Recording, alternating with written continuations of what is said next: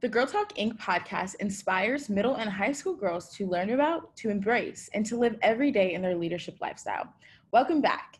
We're your hosts, Pace and Melissa. Hey, leaders, before we hop in, I wanted to let you know that at times we mention the cards that share about us. Now, some of this is video format for our chapters, so we want to let you know that all of the cards that explain who we are and a little bit about ourselves will be on our blog post, and that will be linked below.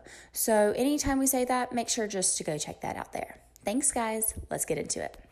Hey girls, I am Melissa Henriquez and I'm surrounded by flies right now, which is why you're going to see me swatting. But um, I am the Diversity, Equity, and Inclusion Coordinator here at Girl Talk Inc. And I am so, so, so excited um, to be having a conversation that we are calling Let's Talk About Race with Pace Barkley and Jathusha, fondly known as JJ. So, um, Jathusha, would you like to introduce yourself to everybody?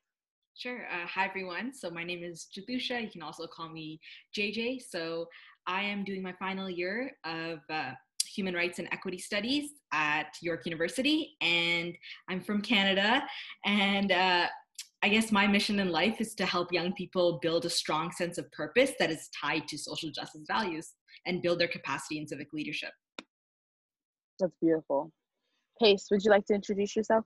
Yeah. Hey, I am Pace, and I am the programs coordinator at Girl Talk, and I am just so excited to be involved in this conversation we are so excited to have you guys. Um, so to give everybody some context about what is happening here, um, JJ Pace and I are having a conversation that is inspired by Girl Talk's curriculum. Um, we really wanted to put it to the test and see if we provide um, our girls with the opportunity to talk about the things that make us the most uncomfortable.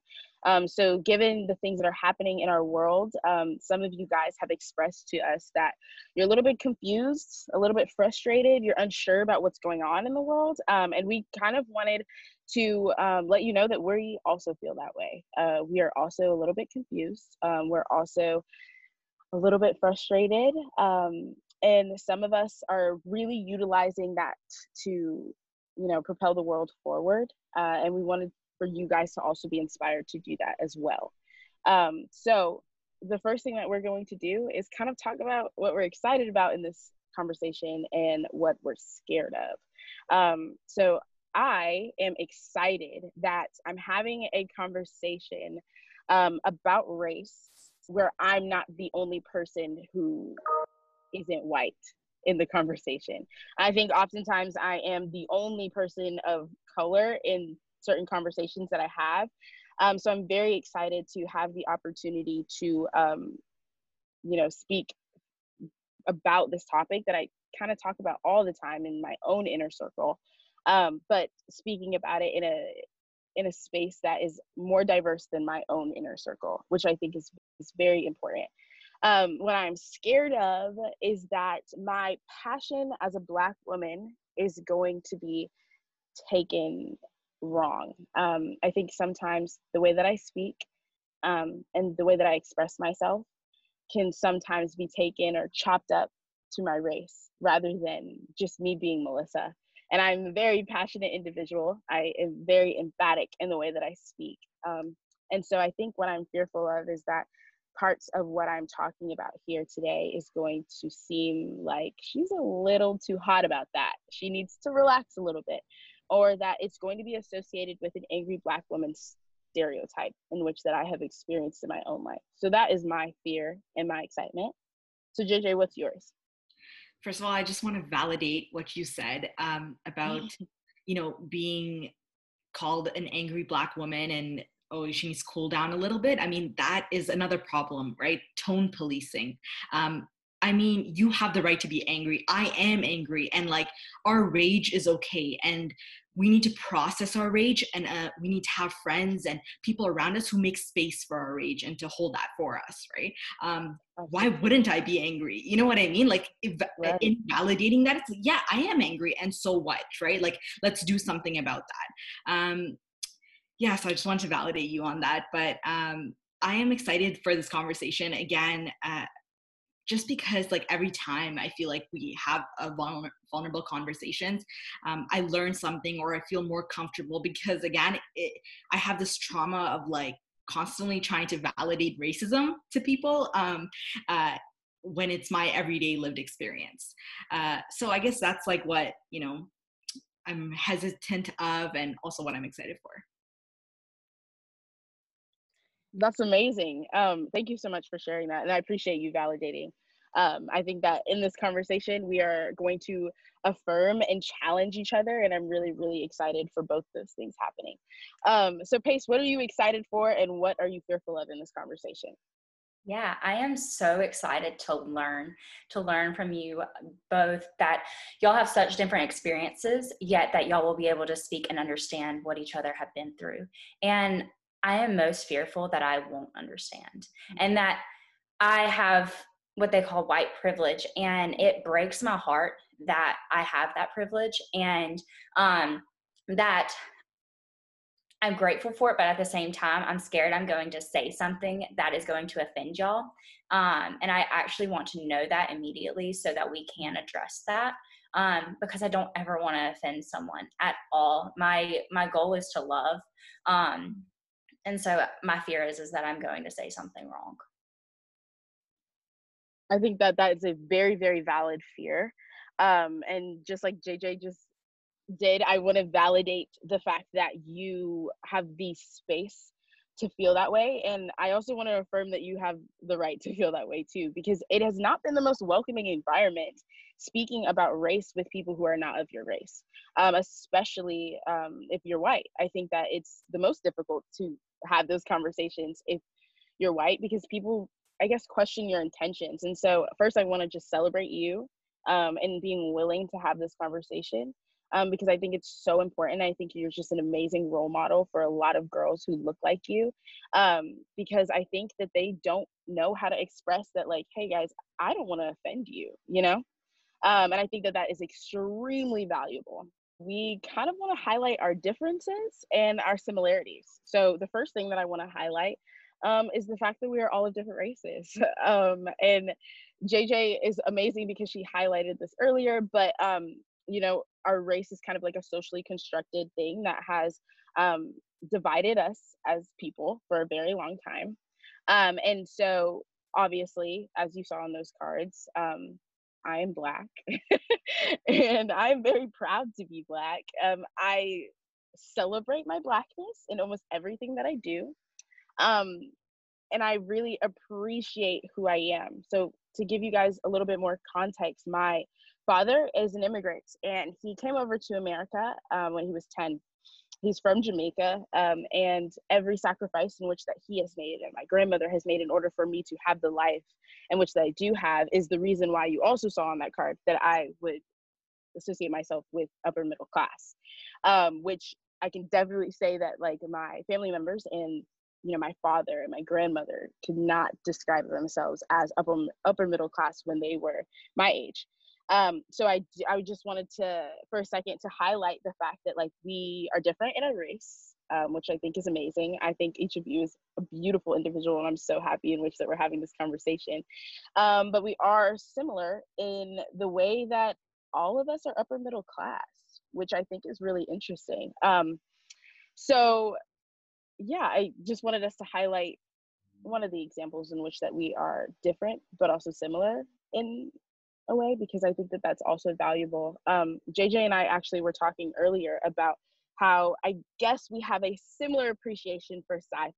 Um, so one of the questions that you guys are going to see um, is that both of us are interested in like sci-fi, fantasy. JJ added the fantasy part just for me.